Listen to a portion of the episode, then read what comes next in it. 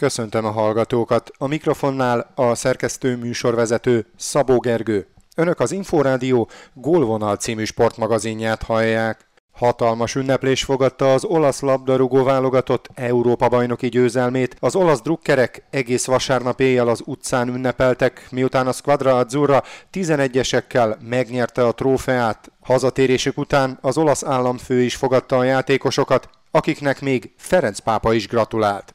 Siamolo, siamolo, i campioni dell'Europa, siamolo. Az olasz futbalisták táncolva, énekelve szálltak vasárnap éjjel repülőre, miután csapatuk a házigazda angolokat 11-esekkel legyőzve 1968 után újra Európa bajnok lett. A Talján együttes tagjai az egész utat végig ünnepelték.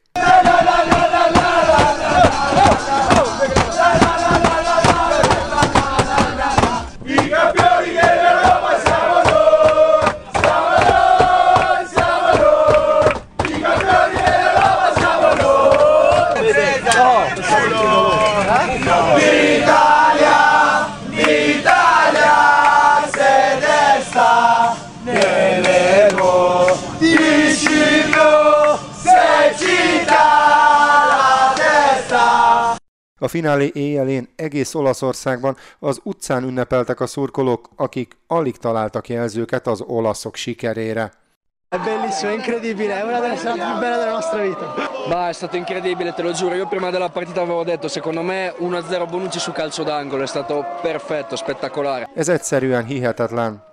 Már a meccs előtt tudtam, hogy egy szöglet után Bonucci gólt fog szerezni. Vinta, ero sicuro che l'avremmo vinta. Vincere qua Biztos voltam benne, hogy nyerünk. A futball hazatért. Hajrá Olaszország! Forza Italia! Roberto Mancini, az olaszok szövetségi kapitánya, a döntő után azt mondta, az olasz nép megérdemli ezt a sikert ezután a nehéz időszak után.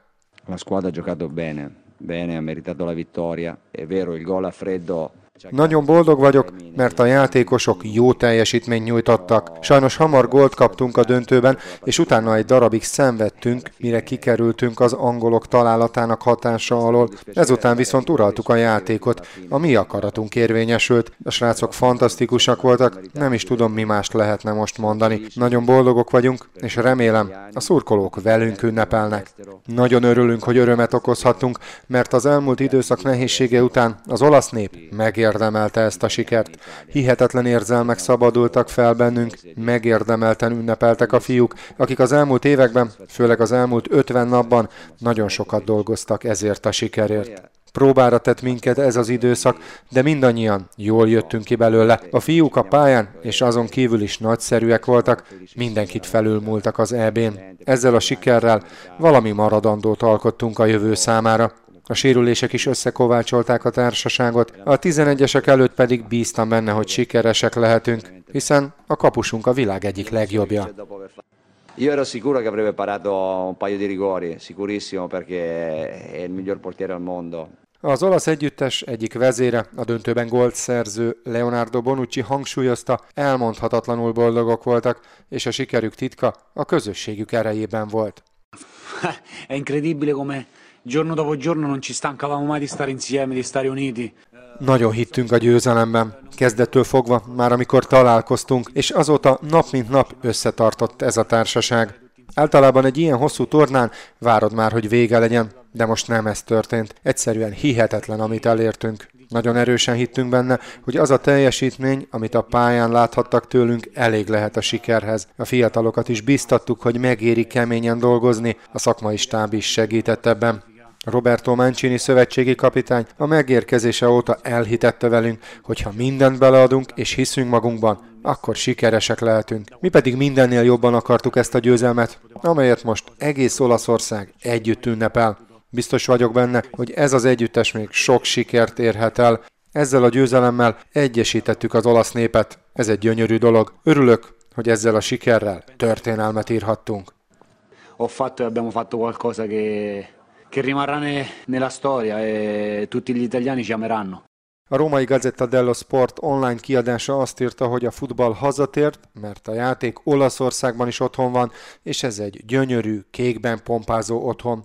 A torinoi Tutasport egyszerűen úgy fogalmazott, ezek vagyunk mi, legendák. A lap kiemelte a 11-es párbaj hőse, a kapus Donnarumma és a Bonucci Kiellini védőpáros teljesítményét. Miközben a nemzetközi sajtó a legyőzhetetlen olaszok teljesítménye előtt tiszteleg, az angolok az oly közeli, végül mégis elszalasztott esélyt siratták. A Times hangsúlyozta, hogy a 11-esek megakadályozták az angol álom beteljesülését. Gareth Southgate, az angolok szövetségi kapitánya úgy látta, játékosai mindent kiadtak magukból, büszkék lehetnek az Európa-bajnokságon nyújtott teljesítményükre. A szakember kiemelte, a 11-est hibázó játékosok nincsenek egyedül. Együtt győztek, együtt veszítenek. Hazatérésük után hatalmas ünneplés fogadta az olaszokat Rómában. Az olasz fővárosban a köztársasági elnök Sergio Mattarella személyesen fogadta a válogatott tagjait. Még Ferenc pápa is gratulált. A katolikus egyház vezetője örömmel fogadta, hogy az olasz válogatott nyerte az Európa-bajnokságot, hazája Argentína pedig a Copa Amerikán diadalmaskodott a hétvégén. Valamennyi Budapesten megforduló UEFA vezető elismerően nyilatkozott a szervezésről és a vendéglátás színvonaláról.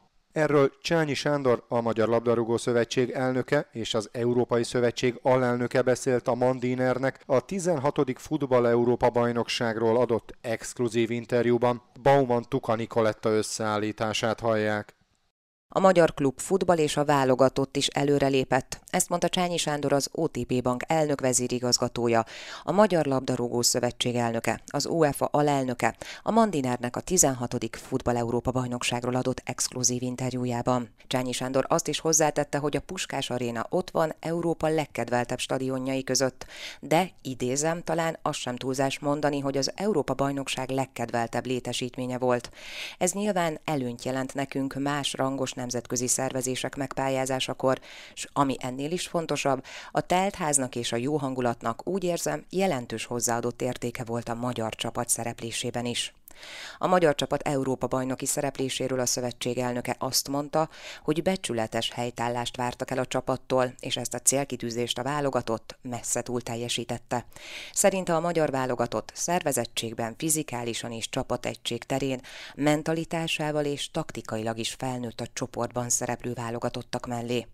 Márko Rossi teljesítményét pedig Csányi Sándor úgy értékelte, hogy idézem, eljutottunk oda, hogy százszázalékos biztonsággal egyetlen válogatott sem tud ellenünk győzelmi reményekkel pályára lépni. A jövő szempontjából pedig biztatónak tartja, hogy a szövetségi kapitány mindezt úgy érte el, hogy jelentősen csökkent a játékosok átlagéletkora. Csányi Sándor az UEFA Magyar Szövetségre kiszabott büntetéséről azt mondta, hogy az MLS még részletes indoklást vár a döntés kapcsán, és természetesen fellebbeznek ellene, valamint mindent megpróbálnak megtenni, hogy akiket felelősség terhel, polgárjogi eljárásban feleljenek a tettükért. A labdarúgó Európa bajnokság idején 17%-kal nőtt az adatforgalom a Telenor hálózatán, a legnagyobb mértékben a Németország-Magyarország csoportmérkőzés alatt. A részleteket Rezsek Győzőtől hallhatják. Évről évre egyre nagyobb az adatforgalom a mobil szolgáltatóknál, ami azonban a szektort is meglepte, hogy a részben magyar rendezésű labdarúgó Európa bajnokság átlag feletti adatforgalom növekedést hozott. Azt is pontosan tudják, hogy a magyar csoportmeccsek miatt használták többen a mobiltelefonjukat, mondta az Inforádiónak Mészáros Attila, a Telenor vállalati kommunikációs igazgatója. EB döntőhöz képest is sokkal nagyobb volt magyar csapat meccsének a látogatottsága a telefonos platformunkon, úgyhogy a legnagyobb érdeklődés a, a magyar-német meccs iránt volt, ezt követte a magyar-portugál meccs, és a harmadik helyen pedig a magyar-francia meccs végzett. A labdarúgó Európa bajnokság döntője a negyedik helyen áll ebben a rangsorban. 2020 júniusához képest 17%-kal volt több az adatforgalom idén júniusban.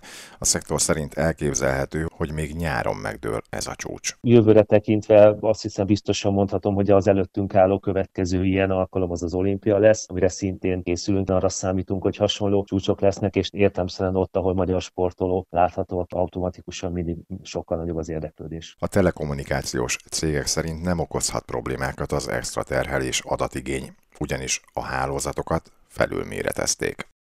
A londoni Európa-bajnoki finálét megelőző és az azt követő rendbontás után komoly félelmek adottak, hogy zátonyra futhat Nagy-Britannia és Írország közös pályázata a 2030-as világbajnokság megrendezéséről. Londonból Svetnik Endre tudósít. Boris Johnson kormánya a növekvő koronavírus fertőzések ellenére az ellentmondásos karantén feloldásra készül, de most másik gonddal is foglalkoznia kell. A hétvégi angol-olasz Európa-bajnoki futballdöntőt övező randalírozás és rasszista megnyilvánulások veszélybe sodorták a brit-ír projektet, hogy 2030-ban a két ország közösen rendezze meg a világbajnokságot.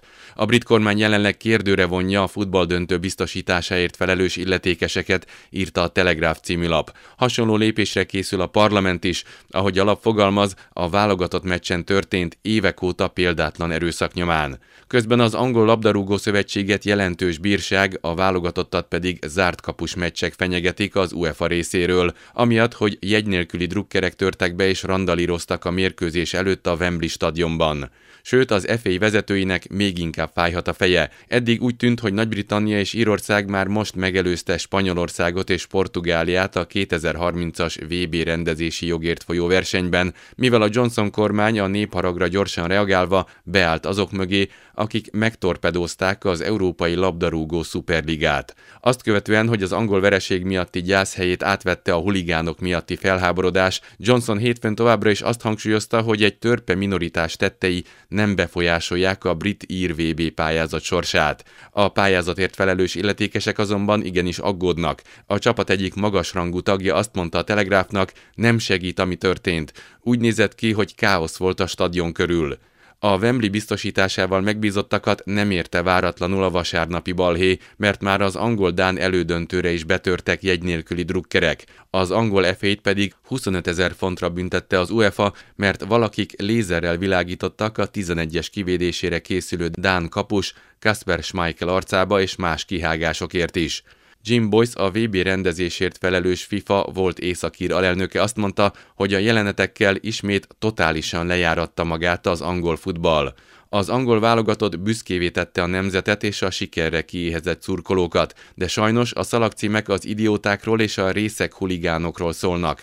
Nagyszerű lenne, ha ismét az Egyesült Királyságban rendeznék meg a VB-t, de a vasárnapi események nem javítják ennek az esélyeit, mondta.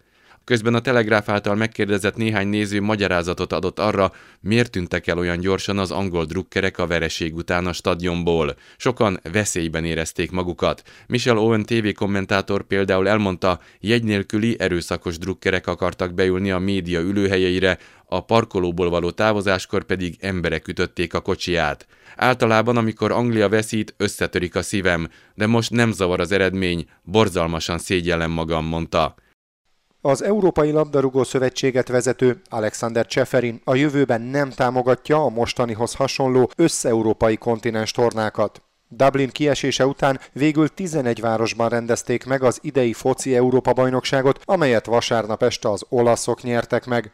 Az Inforádiónak nyilatkozó sportszociológus azt mondta, az összetett rendezés jó ötlet volt, de a pandémia átírta az eredeti elképzelést. Dóci Tamás hozzátette, a nézők nélküli Tokiói nyári olimpia közösségi élményből média eseményé alakul át. A riporter Virányi Zsolt. Mindenképp egy izgalmas kísérlet volt. Azt hiszem, hogy amikor ezt még a, ugye a korábbi elnök Michel Platini kitalálta, akkor persze egy teljesen más helyzet volt, hiszen nem volt világjárvány, és a dolog ettől egy kicsit talán jobb ötletnek tűnt, hiszen eloszlanak a terhek, a környezeti terhelés is, és eloszlik a haszon is, úgymond a társadalmi hozzáadott érték, a közös ünneplés lehetősége többfelé, tehát ez alapvetően jó is lehetett volna, és szerintem sok helyszínen azt is mondhatjuk, hogy jól sikerült, és Budapestet is én ide sorolnám, miközben pedig az, hogy mondjuk nem lehettek teltházas mérkőzések, ez mondjuk nyilván azt mutatja, hogy voltak ennek hátulütői, és hát amiről meg azért sokat beszélnek a szakmai körökben, az pedig az, hogy, hogy azért igenis előnyt jelentett bizonyos csapatoknak az, hogy a hazai közönség előtt játszhatták a csoportmeccseiket, hogy kevesebbet kellett utazni, és hogy főleg ez az utazás mennyiség, ez nagyon egyenlőtlenül oszlott el a csapatok között. Ez egy jó ötlet volt, és hogyha nem lett volna világjárvány, akkor szerintem sokkal jobban nézett volna ki, mint ahogy kinézett. Ilyen időkben, amit már meghatároz a pandémia, azt gondolom, hogy tényleg nem tudtuk ebből kihozni a maximumot. De eredetileg ez egy jó ötlet volt. A 24 csapatos 11 városban megrendezett foci milyen más társadalmi hatása lehet még, Ugye azt tudjuk, hogy az Európai Labdarúgó Szövetség vezetése nem tervez hasonló lebonyolítást a jövőben. 2024-ben Németországban, ismét egy országban, persze több városban lesz majd a foci EB. Plusz még annyit tudunk a helyszínről közvetítő kommentátoroktól, hogy a foci EB rázis csak kevés városban volt ebből a 11 helyszín közül. Budapestet, aztán az utolsó három meccs helyszínét Londont említették, illetve hát Kopenhágát, a Dán fővárost. Igen, hát visszatérünk a régi kerékvágásba ebből a szempontból, hogy egy ország vagy két ország lesz a rendező. Nagyon-nagyon sok múlik azon, hogy az ő csapatuk meddig jut el, ez meghatározó lehet a torna szempontjából. Egy jó szereplés igazán azt a közösséget, vagy azokat a közösségeket érinti, akik a hazai országot képviselik, tehát ez kevesebb ismeretlent tartogat ez az egyenlet, mint hogyha mondjuk megint ilyen szétszórt módon zajlana a verseny. Arról mindig zajlanak a viták, hogy ez a közösségi élmény ez tulajdonképpen meddig marad meg. Néhány hétről van szó első körben, még talán néhány hónapról. Ahogy említette Michel Platini, az Európai Labdarúgó Szövetség korábbi elnöke találta ezt ki, illetve ő vetette fel, hiszen 2020-ban volt 60 éve, hogy először rendeztek labdarúgó Európa bajnokságot, és ennek az évfordulójára jött ez a bizonyos 12 városos ötlet. Ugorva a nyári olimpiára és Tokióhoz, az már még komolyabb, és egyelőre még előttünk áll. Szurkolók nélkül nyári olimpiát rendezni, ez milyen hatáson lehet akár a japánokra, és hát persze mindenkire, mert ilyenre még nem volt példa. Na, azt gondolom, hogy drámai dolog ez, és mindenképp negatív a hatás. És az, hogy a sportolók számára milyen lesz így versenyezni, nagyon sok szempontból átírhatja akár a korábbi esélyeket is bizonyos sportágakba, vagy egyáltalán szóval az egész versenynek a légköre megváltozik. Az egyetlen dolog, ami talán, eh, hogy mondjam, reményt adhat, vagy a sportolók számára valamilyen szempontból egy pozitívum lehet, az az, hogy legalább már egy kicsit hozzá vannak szokva ehhez, hogy eh, nézők nélkül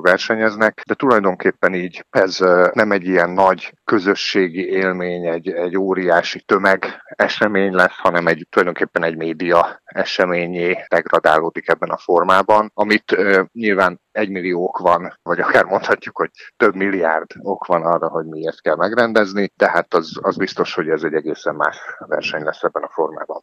Dóci Tamás, sportszociológust hallották. Az előző idényben csoportkörös Ferencváros kettős győzelemmel jutott tovább a labdarúgó bajnokok ligája selejtezőjének első fordulójából, miután kedden Mirta Uzoni Mester hármasával 3-1-re győzött a visszavágón a koszovói FC Pristina otthonában. A Fradi szerepléséről német Zoltán beszélgetett Dénes Tamással, az Inforádió főmunkatársával. Szerinted milyen 2021 nyarának Fradia? Idén elején vagyunk, nagy változás a keretben a játékos állományt tekintve nincsen, ugyanakkor ez egy nagyon magabiztos továbbjutás volt. Az előző bajnokok ligája kiírás selejtezőjében ennél erősen csapatokkal kellett játszani a Ferencvárosnak, ezt megállapíthatjuk. A Pristina ugye az első mérkőzés elvesztése után 3-0-ás győzelmet adott a Ferencváros az első találkozón, megpróbált az elején rákapcsolni, faragni a hátrányból egy lesgólig jutott, de hasonlóan alakult egyébként a találkozó mind a két alkalommal. Az elején jobban játszottak a koszovóiak, de Ferencváros azért uralta a játékot az első félidő közepétől, és elsősorban Uzoni eredményességének köszönhetően végül simán nyert ezen a találkozón is 3-1-re 6-1-es összesítéssel ment tovább, Uzoni pedig Mester 3 szerzett. Ki lesz a következő fordulóban az ellenfelük? Litván ellen például játszik majd a jövő héten a Ferencváros a Zsalgiris Vilnius csapatával. A litvánok egy északír gárdát, az északír futball tradicionális nagy csapatát, az Olimpiaidet ejtették ki. Tulajdonképpen ott is azért már lehetett sejteni az első mérkőzés után az három egyre nyertek a litvánok, hogy, hogy melyik gárda jut tovább a párharcból, de idegenben is tudtak nyerni kettő egyre, kettő óra is vezettek már, Ferencvárosi szempontból talán érdekessége a litvánok továbbításának, hogy két futbalistát kiállított a csapatból a játékvezető, egy szenegáli légióst és egy litván játékost, úgyhogy ők biztosan nem játszhattak a Ferencváros ellen, mondhatjuk, hogy nem teljes fegyverzetében jön majd az Algiris Budapestre. Nézzünk szét a többi csapat házatáján is. Voltak-e meglepő eredmények még a többi párban? Voltak meglepő eredmények. A Cseferek Klus csapata, ugye a román bajnok ugye 4-3-as összesítéssel ejtettek ki a Boraz Banyalukát egy boszniai csapatot, és ennek a továbbításnak az az érdekessége, hogy ha még érvényben lenne a hosszú évtizedeken keresztül érvényben lévő szabály, az idegenben lőtt gólok szabálya, akkor a bossákok továbbítottak volna, így ellenben a, a románok jutottak tovább a 118. percben szerzett góllal. Talán meglepő, hogy egy gibraltári csapat, a Lincoln Gibbs 7-2-es összesítéssel tovább tudott menni a luxemburgi Fola S csapat ellen. Elég nehezen ment tovább a Slovan Bratislava 3-2-es összesítéssel a Shamrock rovers szemben. A Dinamo Zagreb is tovább ment természetesen 5-2-es összesítéssel a Izlandi Valúrral szemben. Ott az volt az érdekes, az első mérkőzést a horvátok csak 3-2-re nyerték, még idegenben is nyertek 2-0-ra. Már a selejtező első köre után búcsúzott Fehérvár labdarúgó csapata a nemzetközi kupaporondon. Szabics Imre együttese a hazai 1-1-es döntetlen után a csütörtöki visszavágón 2-0-ra kikapott az örmény Ararati Jereván vendégeként a labdarúgó konferencia liga selejtezőjének első fordulójában. Német Zoltán kérdezte Dénes Tamást. Két Fejér megyei csapat is játszott az úgynevezett konferencia ligában eltérő eredménnyel. Kezdjük először a Fekete Levessel, a MOL Fehérvárral. Milyen bizonyítvány adható a teljesítményükre? Egyes.